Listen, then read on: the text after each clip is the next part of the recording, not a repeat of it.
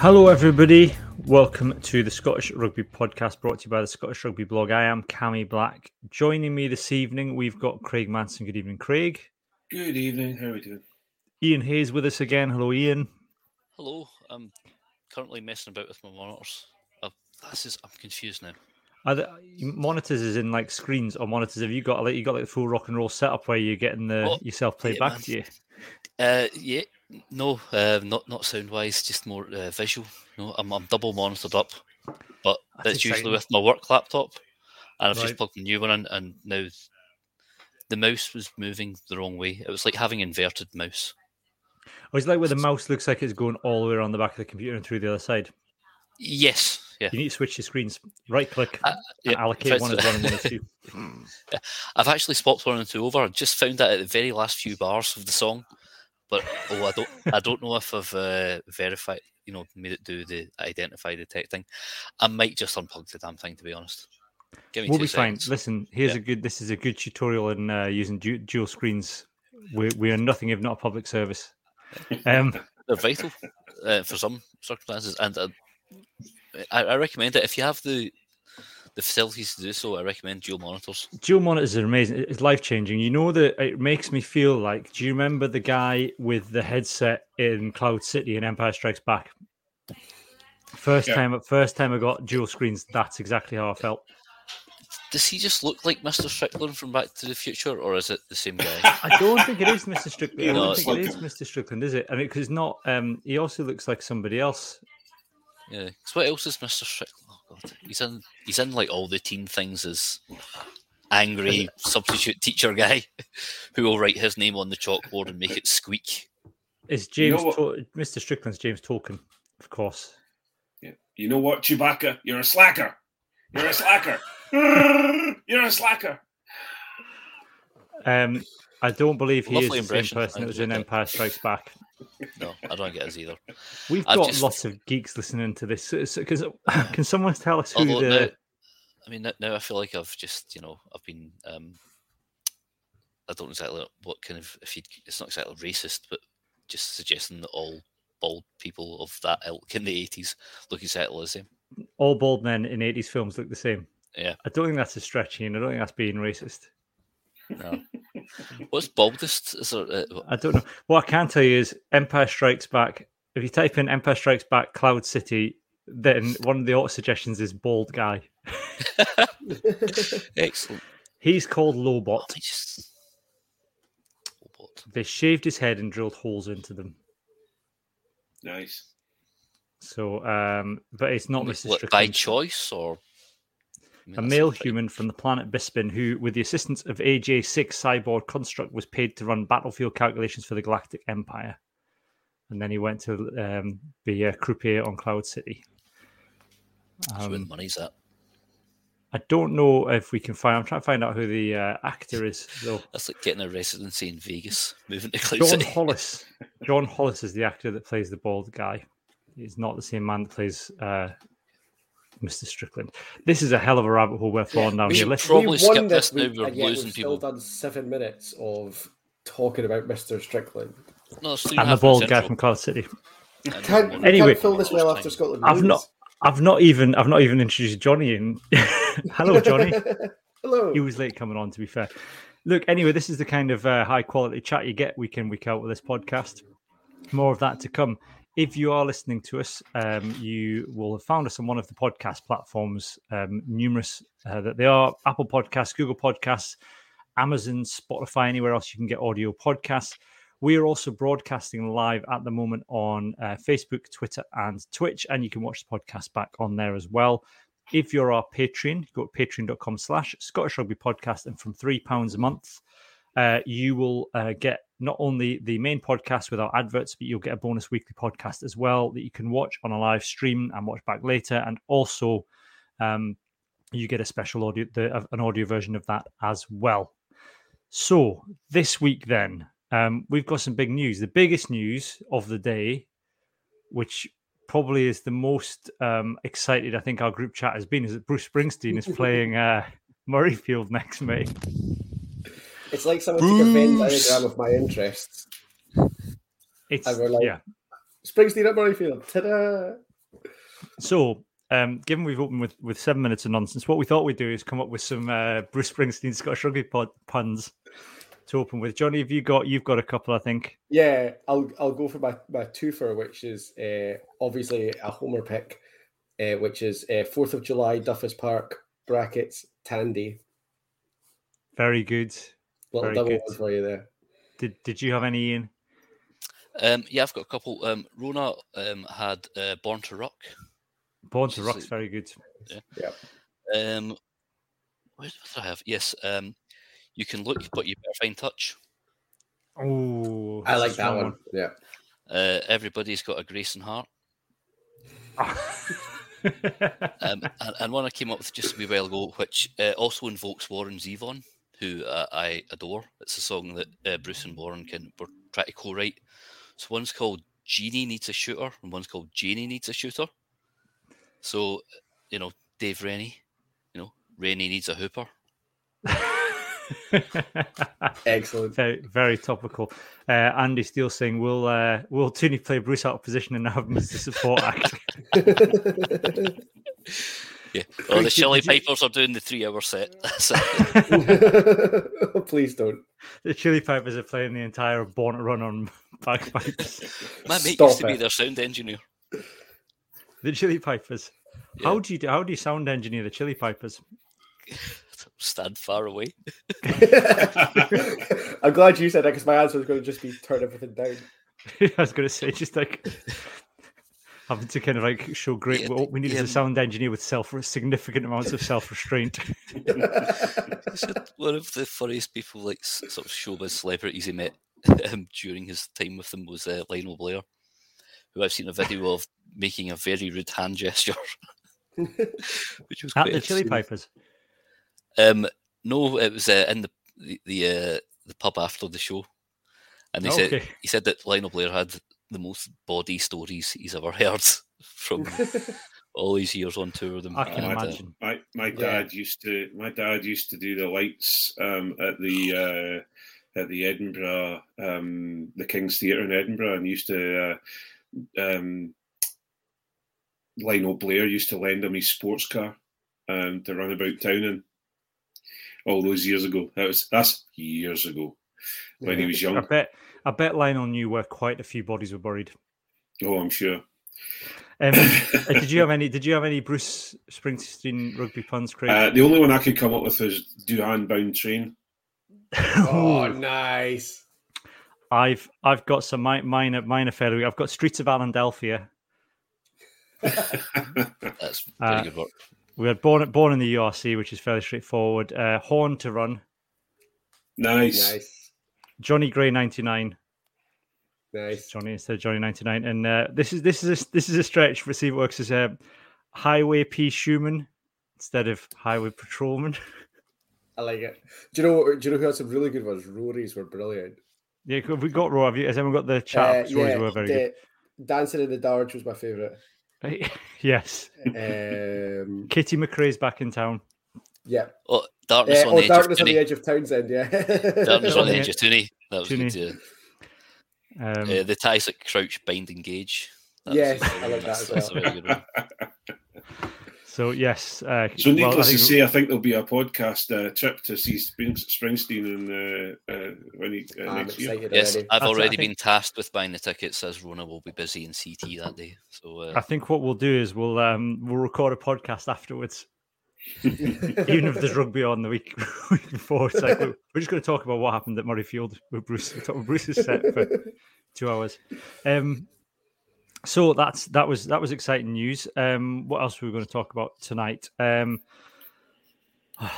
shall we talk about the rumours of Glasgow's new coach? Craig, Craig, were were you pushing your laptop back away from you there in like uh, in a fit of giggles, or was no, so he can get his giant bucket of popcorn out. That's what. I'm just going to sit back here and so? Uh, Rob Robertson at the Daily Mail is reporting that John Dalziel, Scotland forwards coach, is in talks to be the new Glasgow Warriors coach on a part-time basis. No, not part-time. Sorry, job share basis with his forwards coach role until the end of the World Cup. Johnny, this seems like a supremely bad idea on a number Yeah. of levels. Yeah, like on a, and like and that's not to say that John Dalziel's a bad coach. Like I like John Dalziel. I think John Dalziel's a really good coach, and he's a really good forwards coach for Scotland. Um, have we looked at some of the front rows that we've got on this tour in Argentina at the moment? Because I think John Dalziel's going to be pretty busy till the World Cup. like, I don't know how much time he's going to be able to to commit to Glasgow, given the state of the front rows at the moment in the national team. hmm Like he's got work to do. Let's let's put it that way. What And does to, the to ask him to do? I suppose the question is because we've got we've got a scrum coach though. So what does a forwards coach do? Craig. Um, well, the forwards coach will deal with your. well, he'll, he'll basically deal with your uh, uh, uh, how your forwards are going to play, um, how they're going to move for you know move forward, how you know deals with you know, depending on how many. Uh, whether you're going to have line out coaches or whether you're going to coach a line out yourself. Say again with the scrum, also with uh, when it comes to the breakdown, um, dealing with breakdown as well as defensive break, uh, attack and defensive scrums, lineouts, breakdown, etc. So v- anything to do with forwards, really. Would they Yeah. pods as well, or would that be more a forwards coach? Uh, sorry. No, uh, we do. We No, that's, I- um, that's the that's the comms people that do the podcasts. I would, I, I, well, I, when I, if I, if I think of myself as a forward coach, I would be dealing with pods as well.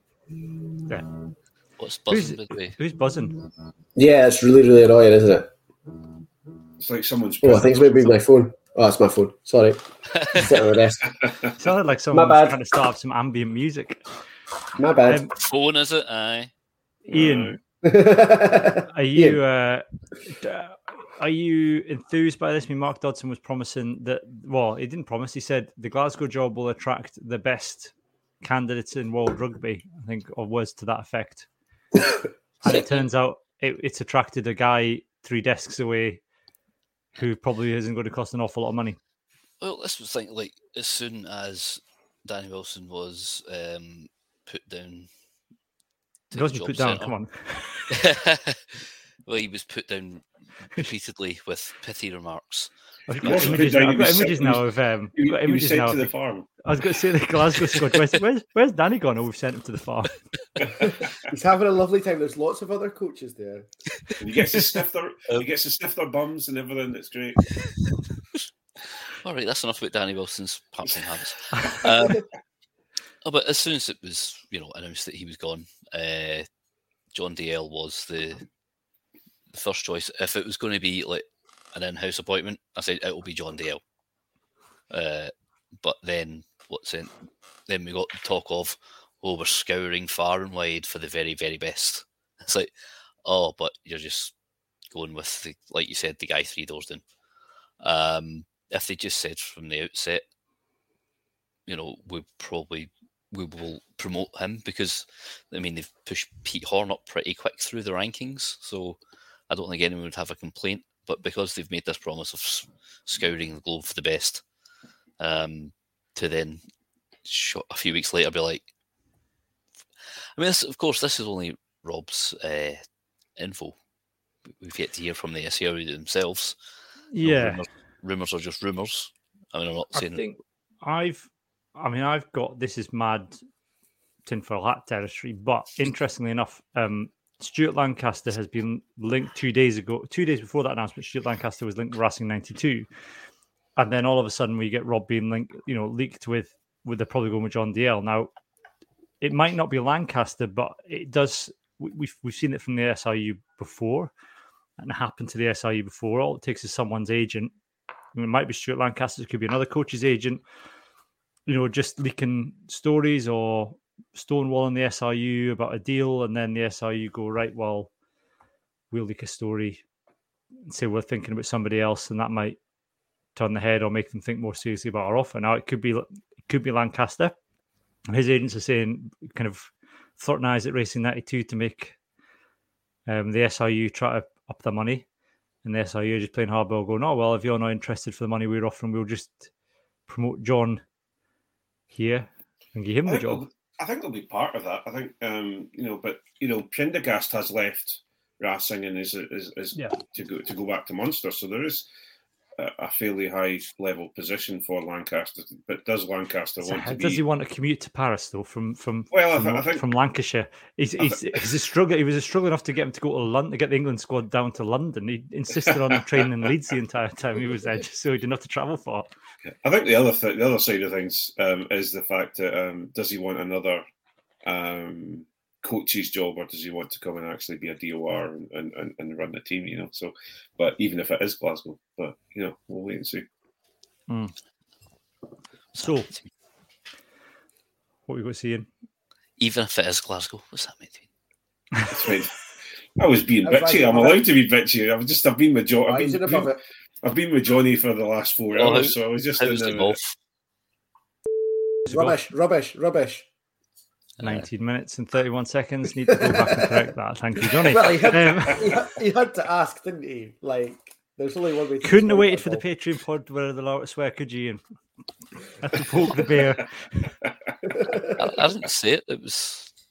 I know it's him that said it, but It's not like you didn't know that was going to be the reaction. it's like dealing with kids. It's like dealing with kids when my kids are fighting. You know, it's like you know the one that's punched is, is in the most trouble, but the one that continually prodded the one that eventually snapped is is, is in a fair amount of bother as well. Continually prodded. and I Sounds like just sit somebody's there, got a short temper. Jeez. and I just sit in the background smiling. That's it. I know. Only because John's not here this week, Craig. Yeah. Anyway, right. So um, the other kind of thing I wanted to talk about, um, and I was going to make this my hands and but I thought I might as well cover it while we're here, is the under twenties. And there's a lot of people um, getting very, very panicked, Craig, about the fact that the under twenties have had a poor run of things, and apparently this is now going to be. Um, you know, Scotland are now destined for successive wooden spoons because our under twenties are getting spanked. Now, I seem to remember that maybe aside from a couple of seasons ago, but generally our under twenties have never they've got had the odd result, Mm. but I don't think the performance of the under twenties is necessarily indicative of the future performance of Scotland teams because it's not you know you don't just pick up the entire under twenty squad and then plonk it in your Six Nations squad the next Yeah, year. It's a it's a continual Aaron, thing. Italy under 20 is really good. Yeah, and they, they they've Because, always been good though. Yeah, so it's clearly not a signifier of what's going to happen to the senior team. Well, it's it's difficult because I, I- and and that's the, that's the question we ha- you have to really ask, don't you, Johnny? It's it's it's it's because if you look at, for example, Garbisi's come through, um, uh, who's the, the young lad that scored a try against um, Wales to to to win, um, or did he set the guy up? Set yeah, up, I yeah. his name, it's later you know they, they have a youth system that's starting to get into gear now i think in italy Capuozzo, sorry. capuozzo that's the guy yeah um we've ne- we've never there's I, I don't remember and I'll, i'm sure i'll be corrected online um but i've never really seen us we've never really had a, an absolutely storming under 20 squad um they all seem to develop once they get into senior rugby um, and that's where our gems come out of. But also the sevens circuit seems to develop them more than the than the under twenty because George Horne played under twenties and and he was seen and he was liked, but then when he went to sevens, it was that that's really where he developed and became the player that he is. So it's it's a difficult one. I know that Kenny Murray has come out and said that uh, that that's needing top down review of the under twenties section um, or the youth um, pathways. Um, so it'll be interesting to see what he's got to say about it. I suppose the thing is then, Johnny, that if, like like Craig said, if, if the development comes on for Scottish players when they enter senior rugby, maybe the difference is that a lot of the other under twenties are already playing senior rugby. If you look at the likes of England, maybe they're, they're they're more exposed to that earlier than Scotland do. And, and we said last week it's not necessarily a good or a bad thing because there's an argument to say you don't want to introduce people too early to those to the rigors of it. Yeah, yeah. I think that the other countries definitely do rush people through a lot earlier. Like, I don't think Louis Rees-Zammit, for example, would be in the Scotland senior team at 18 like he was in Wales. And then there's also an element of like I know we joke about it and stuff, but a lot of the players in the Scotland senior team didn't come through the Scotland system. Like mm. we've we've got a really good expat program and a really good program for going out and discovering talent who are Scots qualified in other parts of the world. We we don't rely as much on our under twenties as much as someone like Italy does, because we're yeah. able to go out and go and bring in Scottish qualified talent from other parts of the world. So, like it, it's frustrating and it's it's quite upsetting to watch the under twenties get beaten around every week. But I don't think it's a like harbinger of doom for the national team, to be honest. Yeah, Ian, I, I, oh, sorry, you'll go no, on. Well, when you go in, God, see, we're also damn polite around here. Um, yeah, sorry, I had to nip out there. There was a Rona had headphones on. There was a buzz at the door, so I, she couldn't hear it and I had to run it. Um, yeah, I'm. I mean, thing is, it is a little bit embarrassing. A lot of the times, what the common sort of theme is is that the Scottish under twenties look physically under underprepared. Like you know, like who's doing their S and C, um, and they seem to get bulldozed quite a lot. Well, like Johnny also said, is that he can't always class under 20s as as a sort of guide to who's going to progress on to greatness because we've all seen people who are great sportsmen at juniors or you know amateur level who haven't been able to progress on to uh, professional. Um, but you know, you will get there should be some shining lights coming through from there, and most of them seem to be coming from uh, down south rather than coming through uh, Scottish club pathways. Well, my, my point I was going to make um, was you, you also have to look at the fact that, and, and you can probably hit me back with Italy years, but um, if you look at England, for example, um, each club has their own um, uh, academy, and they're being the, the, boys in that academy are being introduced to senior level rugby. For you know, you look at Henry Arundell and uh, um, uh, I think some of the other players, the younger players that are coming through, that you know they're they're being introduced into senior hard senior level rugby earlier. Um, and if you look at our Super Six, for example, you know you're not seeing a huge amount of the under 20 squad playing in Super Six. There are a few, but for example, uh, Callum Norrie, who um, has come through the system through Howe and then gone to Strathallan and then um, he's he's now he was playing for Stirling. He came on a couple of times. I think he started, um, uh, started in one of the games, and then all of a sudden, I mean against for Stirling. Oh, okay, all right. Um, and then was hooked at thirty minutes or twenty minutes, um, and so it's it's they're not. And as we know with props, and we've talked, you know, if I, we're going to talk about, you know, obviously I'm going to talk about props, but if you look at, for example, Zander Fagerson, he needed a lot of time to get to the level he's at, and unfortunately, because we needed a, a tight head prop, and he was very, he was he, he, he was showing himself to be a very very good tight head prop. He was brought into the team a lot quicker than than, than a lot of a lot of teams would bring in a a, a, a prop at that age. So it's it's I don't know if I, I don't know if they're getting the the senior level rugby as much as we would probably like them to. Yeah, there's a question here on um, on on Twitch. We've got Nemesis sixty nine says, "Do you not think if you're good enough, you're old enough to play at senior level?" I think we've made that point in the past. I think the question is whether or not they're well, ready for senior well, rugby. I mean, look, Craig was saying about. I mean, Zander Fagerson was kind of fast tracked and because we were so short at tight head. But it was interesting. At the yeah, beginning, it, I thought he was he was holding his own. Like I remember his, yeah. his debut Six Nations game. Even Paul O'Connell, I think it was Paul O'Connell's first uh, first co-commentary job just after he'd sort of announced his retirement, and it was against Ireland. He said that he was actually the penalty should have gone to Scotland because Ireland were angling in once he got a view of Spider Cam. Mm. Um, so maybe that exposure, I think that exposure to high level has helped.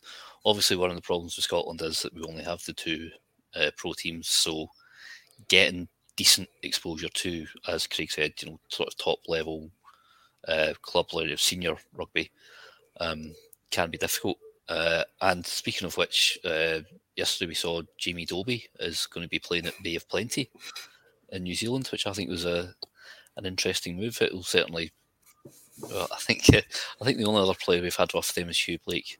Um, but did, oh no, um, Cole Forbes. Did, Cole Forbes uh, came from Bay of Plenty actually. And didn't so. um, didn't Finn go and spend a bit of time out there on the John McPhail scholarship as well? Yeah. Was it them or it was, it was not Taranaki? Taran. Yeah. No. Was it Taranaki? I can't remember. We'd have to look it up. The, the other thing as well about like about playing at senior level, you know, is like Ian just touched on the conditioning and, and the size of the players and stuff. And I will come back to Callum again because he is the he's you know he's the one that me and Craig know because we play with his dad, so we've known him since he was dead, dead wee. And he came on in the under twenty six nations, and I didn't recognise him when he came on because he went away to Strathallan when he was seventeen, mm. uh, and it's a completely different shape now to to what he was like when he left. So when you when you start bringing players into senior rugby at like 18, 19, a lot of them have still got a lot of physical development to do. So you might be good, but you might find yourself playing a position that you're maybe not physically prepared for because you're still in the process of developing into your body shape. So you've you've got you kind of got to factor that in as well. Like I would never in a million years when when Callum left Howe, would I have thought he was going to be a tight head? And that's where he's playing now for Scotland in the twenties because he is a totally different shape now at 19 to what he was when he left. Yeah, yeah, I would, I, I that, that's that. Johnny's buying on with that. Um, you know, Callum. I know we're talking about Callum, and we're not trying to pick on him or, or you know, because he's he's a really really good lad, and and, and we know the family, and, and and and all like the family a great deal. He just, you, we would have thought he was going to be a second rower or a back rower. He was a he was a tall lad, very very fit, very very strong, rode he, he crewed with uh, with row, you know, he, he rode a lot, and he was really, really.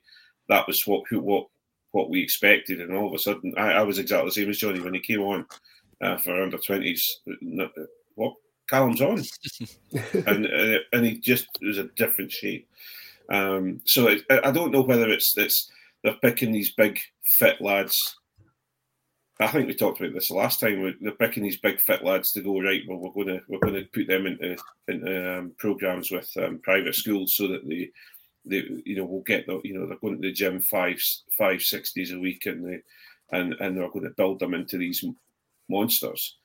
But I don't think I I, I personally am I'm unsure whether the academies for Glasgow and for Edinburgh are exposing these players to enough senior level rugby, hard, nasty senior level rugby um, that we we all used to play. Seeing as we had this link up with uh, was it Stade Niçois in D two? Yeah. Yeah, why don't we send all our boys over for a season of D2? go, go, and send, go and send the young lads out to scrum against some 40 year old gnarled Georgian. Yeah, they might, they might lose an eye or something, but they'll be fine.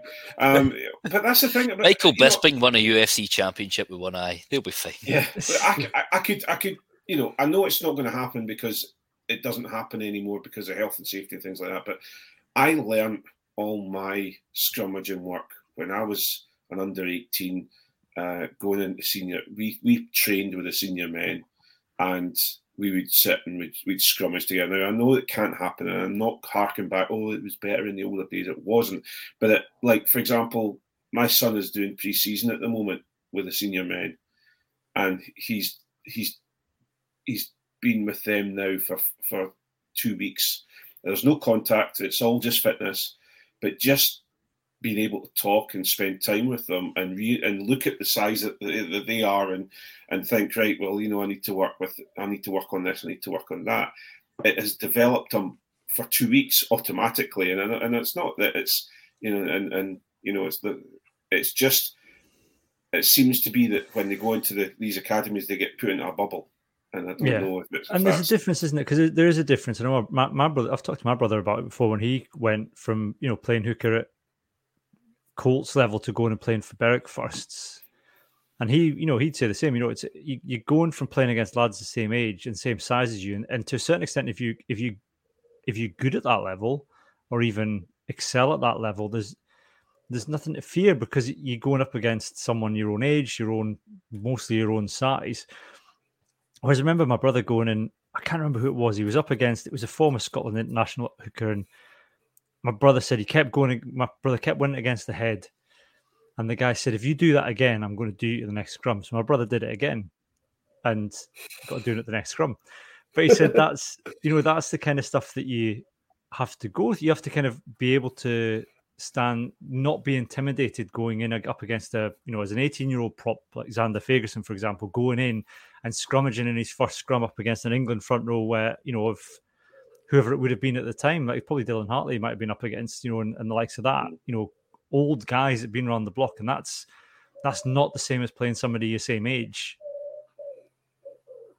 So yeah. I don't know. I, I don't yeah, I like. I used to hate playing against teams that had loads of old boys in them because you know for a fact that they know every single trick in the book, and you're going to get to see the whole array of it by the end of the game.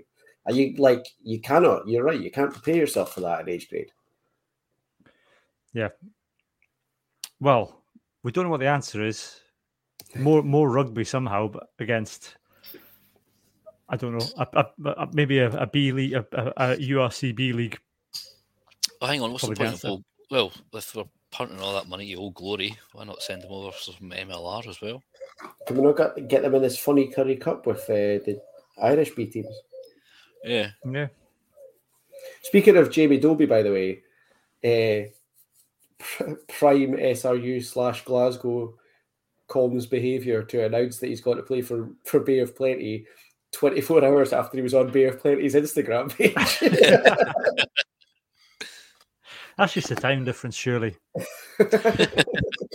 we'll coordinate. Someone's just mis- mis- misunderstood the time difference. We'll coordinate our uh, announcement at the same time. so, oh yeah, so this is for tomorrow. All right, yeah, no problem. That's fine. tomorrow, tomorrow at nine, yeah, and nobody's gone. GM is that BST or New Zealand time? um. Okay. Uh, should we talk about the Argentina game then? Well, I suppose we should. Yeah. Um. I don't.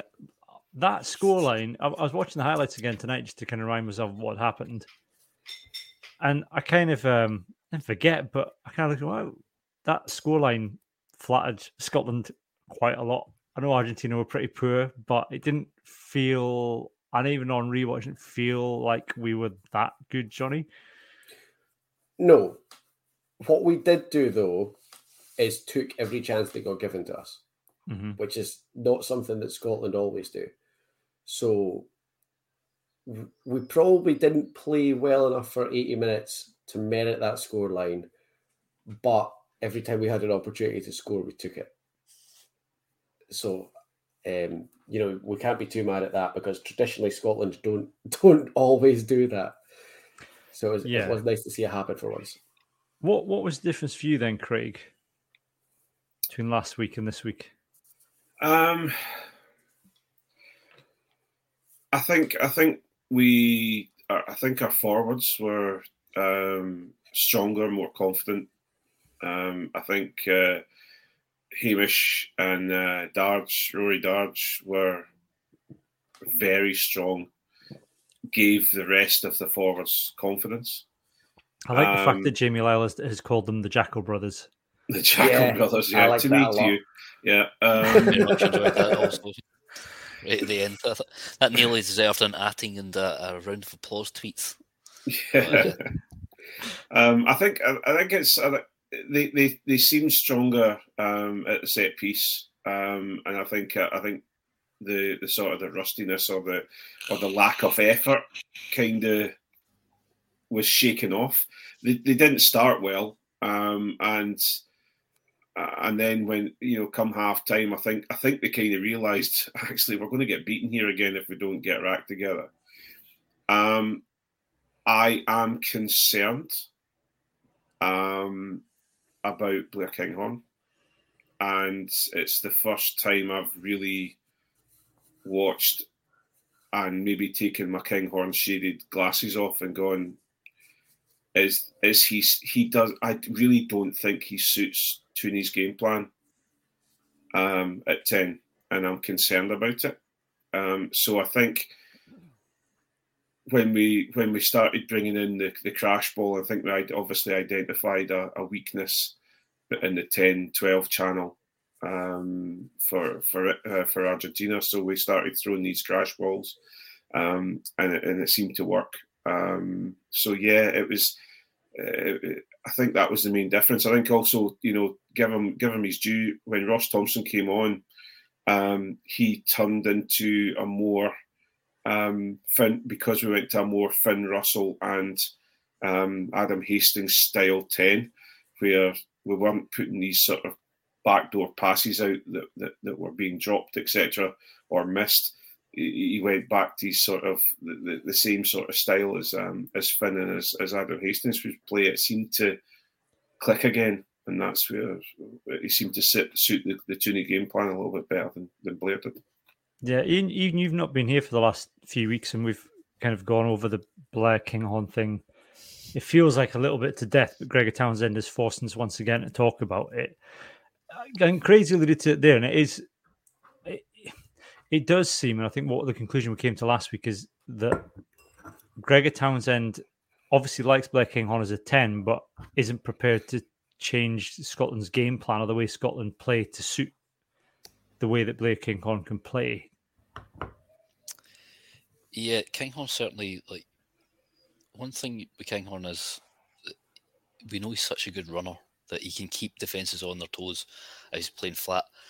What we end up seeing a lot of time, and uh, like you said, you know, I've not been on for a while, but I mean, what I see time and time again is people outside them either overrunning or he's like throwing it behind them.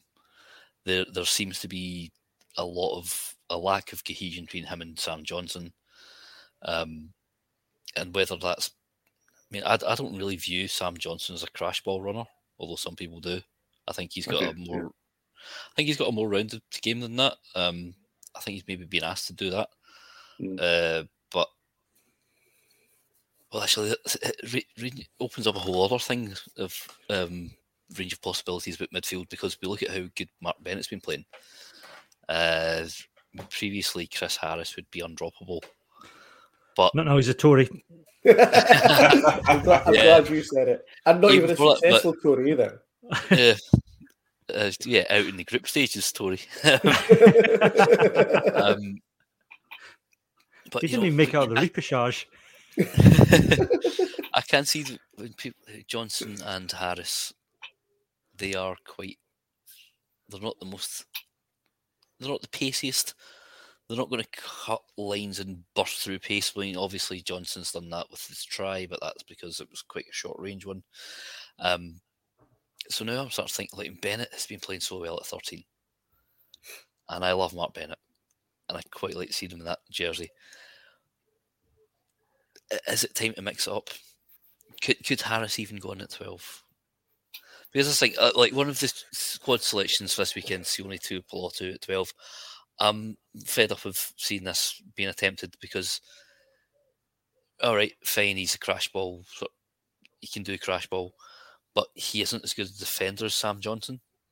Harris Harris is the best defender though. That's why he plays thirteen. He's kind of wasted at twelve.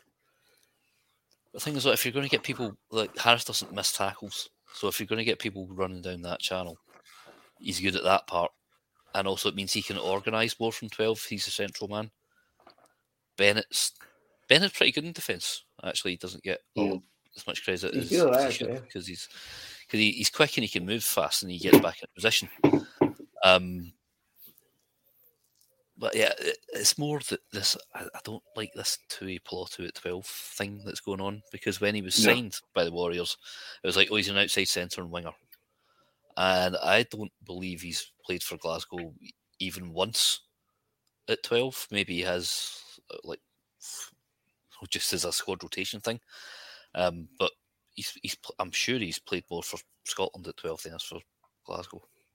Yeah, he's played more at twelve, I think, than thirteen for Scotland. Yeah, and and I, and I don't understand that when you've got Johnson who has been playing consistently at twelve and is a twelve, and then you chuck him out for someone who isn't a twelve, and he's he's done this repeatedly. Pe- uh, people always forget that, like, bar the Calcutta Cup game in at Twickenham where Cam Redpath played 12, in the last sort of four or five years, every really, really, really good Scotland performance, Sam Johnson's been at 12. So why are we mucking about with all these Well, other ideas? The thing, the thing is, though, yeah, I totally understand what you're saying there, Johnny, and I, and I accept what you're saying. But that's when you've got someone like Hastings and you've got someone like Finn Russell, who throw fat, flat, fat, uh, flat passes, kick over, kick over the over the gain line.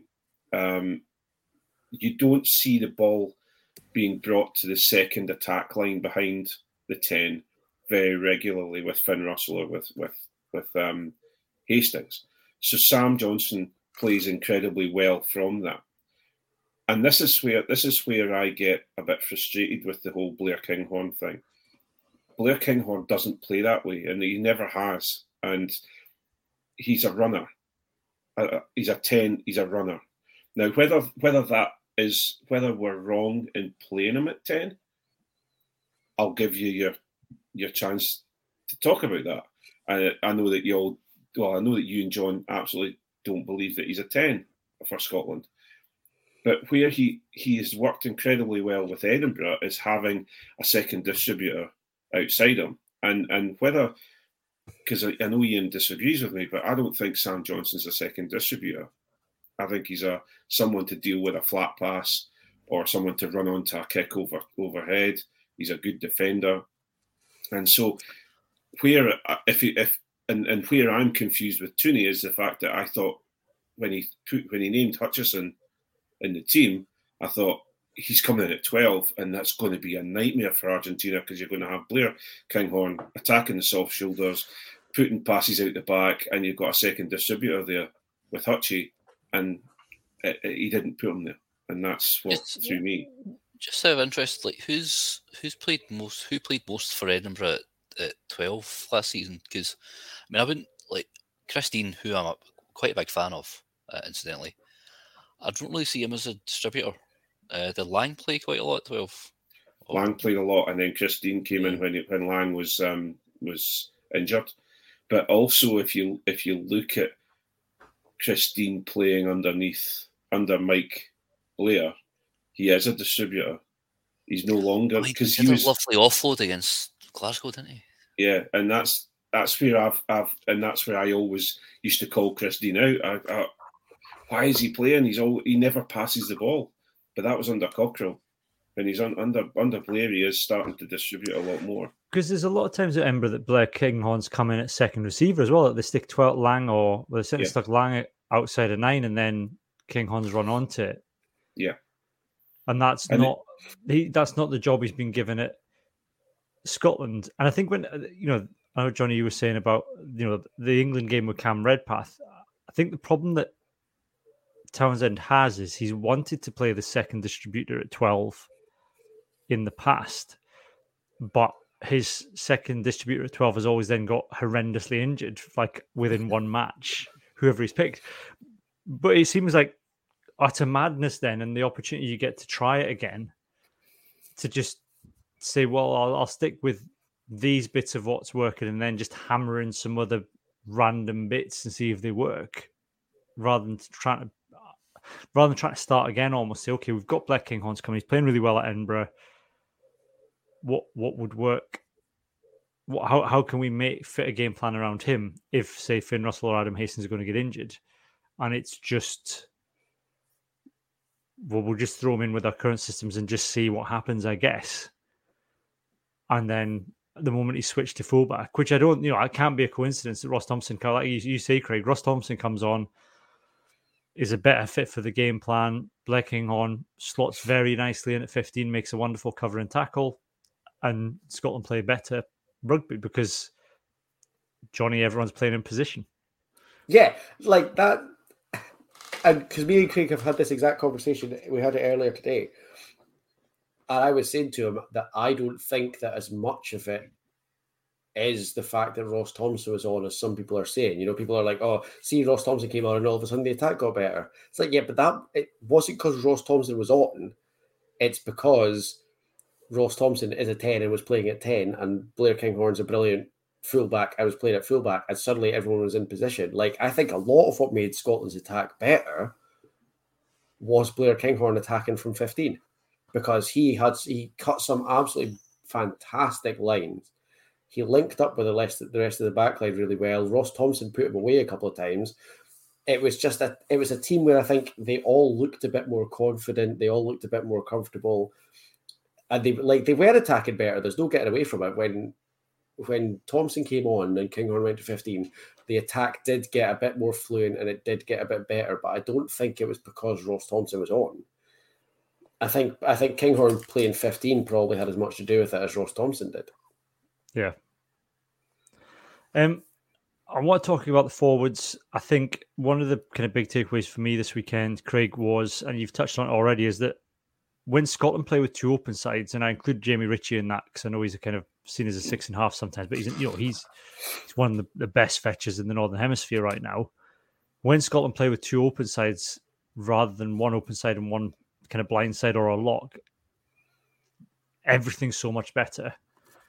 Did we disrupt the opposition attack better? We defend better, and it just seems again I don't understand why we've at times reverted back to you know sticking Sam, Sam Skinner at six because we're up against France, for example, rather than playing our own game. Because when we've played our own game this weekend and not really worried about the physicality of it and just stuck dodging the mission at every rockets paid dividends. Where where we where Scotland are best and where I I feel Scotland are best and and is when we are set up going down the route of Tooney's fastest, most skillful team in the world. Sort of when he when he came out and said we want to be, play the fastest rugby in the world. When our forwards are going down that that route, and we've got two oh, two sevens really playing both sides of the of, of the field, I think it's it's it's it's teetered at points where we've been thinking actually it's not working as well. But that was when, dare I say it, we had a lighter weight eight. But Matt Fagerson has really come on and really and, and really has has made the position his. Um, he's, he's incredibly strong over. He's he, you know he's built up. I don't think he's he's been perfect for, for some time, but I think he's he has he has really worked into that into that situation where now he it's his jersey and someone has to take it off him. Um, and, and I totally agree. I, don't get me wrong, Sam Skinner's come to Edinburgh, and I'm looking forward to seeing him play. But when he plays at six, I don't. And we and we and we played a bit about with um, what's his name? He's he's injured. Uh, he's an Edinburgh player. God, it's gone right in my head. Um, the ballet Nick Haining. Um, yeah, the ballet dancer. Um, uh, when when when he was playing at eight or at six, Scotland just didn't seem to be right uh, in the forwards. Um, you know, we've got an incredibly strong and mobile front front row, um, a mobile um, uh, tight five altogether, but an incredibly mobile back row. And I, th- I, think I think that's where we play our best rugby, and that's where it seemed to click on the weekend. Yeah, Johnny, you agree with that? Uh, yeah, no, absolutely. My, my only slight counterpoint to it would be that when Andy Christie came on, he was incredible, and and he doesn't go after the ball very much, but what he did do was some ridiculous chop tackles. Like he was round mm. people's ankles every single time, and like, and if it was anybody within about sort of two passes from the ruck, somehow Andy Christie was there every single time, and he was like right round their angles, take them down, and there was somebody over the ball straight away. Um, That's a Saracens thing. That it really is. They yeah, do a lot of that. He, yeah, he was really good, and but he he kind of had almost no interest in going after the ball. Really, all he did was like chop people down, get back up, chop down the next person. Yeah, but it worked when he was on. It, you you didn't really notice a drop off. Yeah, there's one was about I think an Argentina attack when they were about five meters from the line and only six minutes from the end. You can hear Reynal saying, "No, no, his arm went in first because he has just mm. leapt off the line and just smashed some of the shins." Yeah, uh, yeah, he's looked very impressive. Yeah, um, I I struggle to to work out who if if everyone's fit, who goes in the back row now? I think Because we- you've got what Jamie I- Ritchie still to come back in. Well, I think Darge drops. I think you'd have Mish, Ritchie and Fagerson. I thought Matt Fagerson was immense at the weekend. Yes. Oh, he was great, yeah. Yeah. But then, but then, does Darge go on the bench or does Christie go on the bench? You're going to play darts. Probably Darge. Darge. Yeah. But you have I, I honestly you- don't think I could leave Christie out the team completely. Could like if he could defend like that consistently. I, I don't know if I could leave him out, especially if, if we're winning a game. He's the person you want to come on. Yeah, but then you have to, you know, it's swings. You have to take all the conditions into account, don't you? And you look at Matt Fagerson. Matt Fagerson. I, I remember when Craig was talking earlier about, you know, body shapes and uh, people filling out. When Matt Fagerson made his debut, Gregor Townsend was still like, we're not sure because he's still only 17, 18. We're not sure exactly if he's going to have a growth spurt and be a definite number Mhm. eight or if he's going to be a seven. Um, but the thing is, he he's good at chop tackle as well, and it, he. God, this thing like Rich, like he can't ever leave Hamish Watson. We've seen Tooney do it and been appalled. Yeah. I mean, Hamish Watson came in on Saturday and no surprise, surprise, wins man of the match. You know, Yeah. as he as he. But the thing is, you, you can't Misses a Jamie Ritchie out tackle, which was appalling. Ritchie is like my first name on the team sheet. Yeah, for, for a lot of reasons, I think Ritchie is Scotland's most important player. Yeah. Um, but then you've got this amazing talent, Rory Darge, Fagerson, like Craig was saying, I think he has now cemented number eight for all the no, but he's not big enough crowd. I think he's proved he's maybe he's not tall enough for you, but he'd tell you what, he's bloody tough enough. Uh, I think the chance. I think the chances are that you you. It's going to be rare that you will have Ritchie Watson and Fagerson all fit at the same time. Mm. So I don't think it's that often that you're going to be faced with the Dar- the Darge Christie dilemma. If I'm honest, Johnny, Yeah. there'll be enough opportunity for the, for them both to slip in and out You, you, and it's you also- enough that, that it's enough that we've got somebody else of that caliber who can come in, and that's You also- exciting. you also have to remember that um, you'll. Uh, I, I might be wrong in this, but this will probably be Missy's last World Cup. hmm Whereas Rory will will go on the World Cup tour. He'll he'll go to the World Cup and he'll get experience of the World Cup, and then you'll probably see the handover slowly off. He'll get more and more game time, and you'll see him coming in. yeah, but we can't allow sentimentality to take over quality. That's the. that's the Oh yeah, don't get me wrong. Listen, I, uh, uh, that if you said to me that that you know Mish was, you know, I, I didn't think Mish should go, should have gone on to Argentina, because I, I thought he should have been left at home because he because his performance this year was showing as if he's incredibly tired and he's he's he's needing a rest, and I was really surprised for him to go. So uh, I, you know, so so for him to come out and put a man in the match performance and was very very good and uh, it opened my eyes. But it, I certainly, you know, it's difficult. I'm excited about Hamish Watson being captain, Yes, I was Yeah, just about to say that. Yeah, and I was watching the. There was the interview with Gregor Townsend, um, after the squad was announced on on the SRU YouTube channel, saying, you know, he's he's not been captain before, but he stepped up on this tour as a leader. Mm. And when you see, I mean, even like him getting his 50th cap, I mean, oh, you know, Gilchrist got me in the feels when he was blubbing about the fact that he was getting Mish's 50th cap. But then Mm. he's just a very, he, he's a very clear communicator, Hamish Watson. And he never takes a step backwards. You know, I, I don't think he's ever had, he's had games where he's not been outstanding for Scotland. I don't think he's ever had, aside from his debut where he got yellow carded within five minutes of coming on, I don't think he's, he's never had a bad game for Scotland. Still, No. no. He's had- his fault. Um, He's never he's never had anything below a seven. I I don't think he's ever put in anything below a seven out of well, ten. I, I don't know. Has he, Cammy?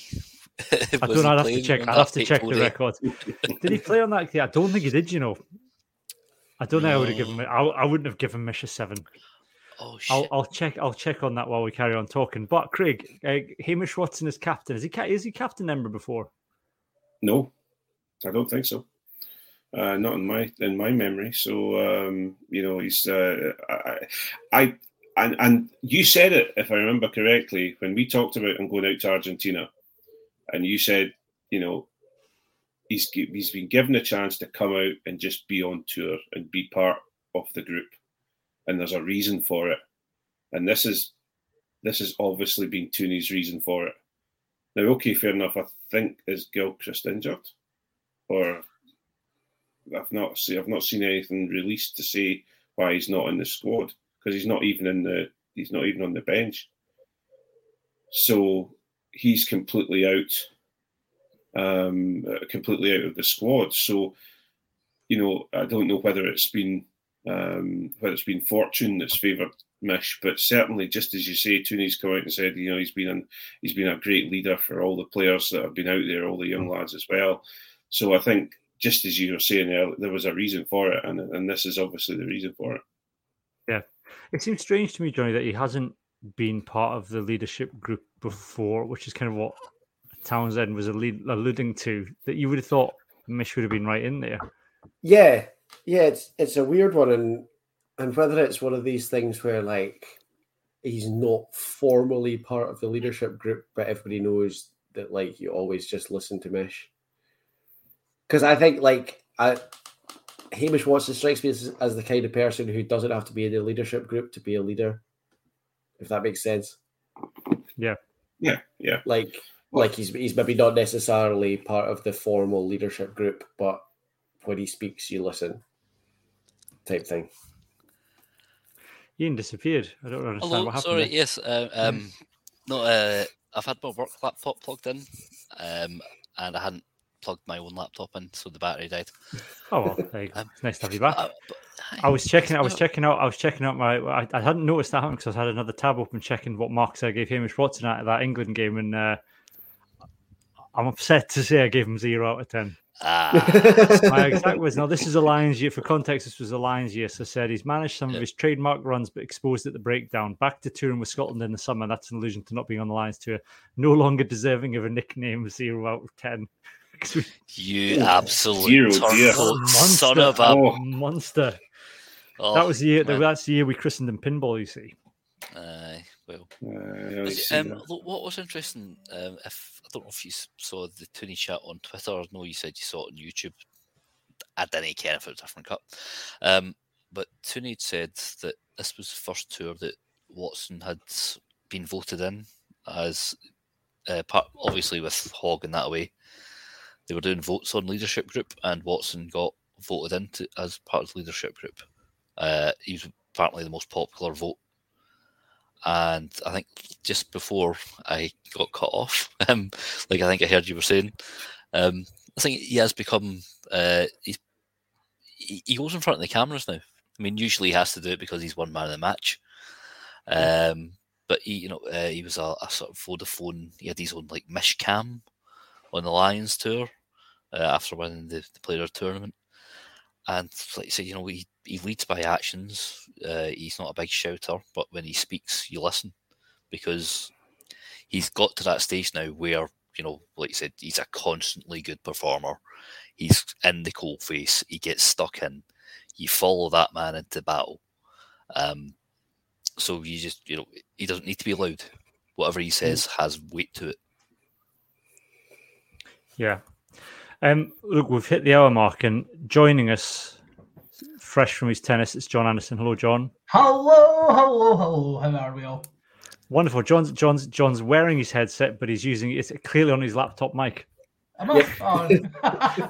but, It sounds like you're speaking to us from from inside a cave, John. so what I'm going to do, we're going to wrap it up there. If you um for for the main podcast, while John sorts out his mic and makes it sound like he's uh not in a cave. Um, that's it for the main pod this week. We're not entirely certain whether there will be a main pod this week. There will be uh, next week. Sorry, there will be a, a Patreon um, summer tour kind of end of season wrap up next week for definite. We may put, uh, depending if there's any news or any big talking points from the game this weekend, we, we may put out a normal podcast as well. So keep an eye on or the a new Glasgow coach. or a new Glasgow coach. Indeed. um, we may put out a main podcast for that. So watch the channels. There'll definitely be a Patreon um, podcast next week. We're going to go and record our Patreon special now. Um, John's going to have to catch up with some of the running jokes we've we've had for this. Um, I'm about to confuse him by talking about John Hollis. He won't have a clue what we're talking about. Um, for mo- for the moment, though, it is goodbye from me and goodbye from Craig, Ian, John from his cave, and Johnny. Well, Cheerio Uh, on it.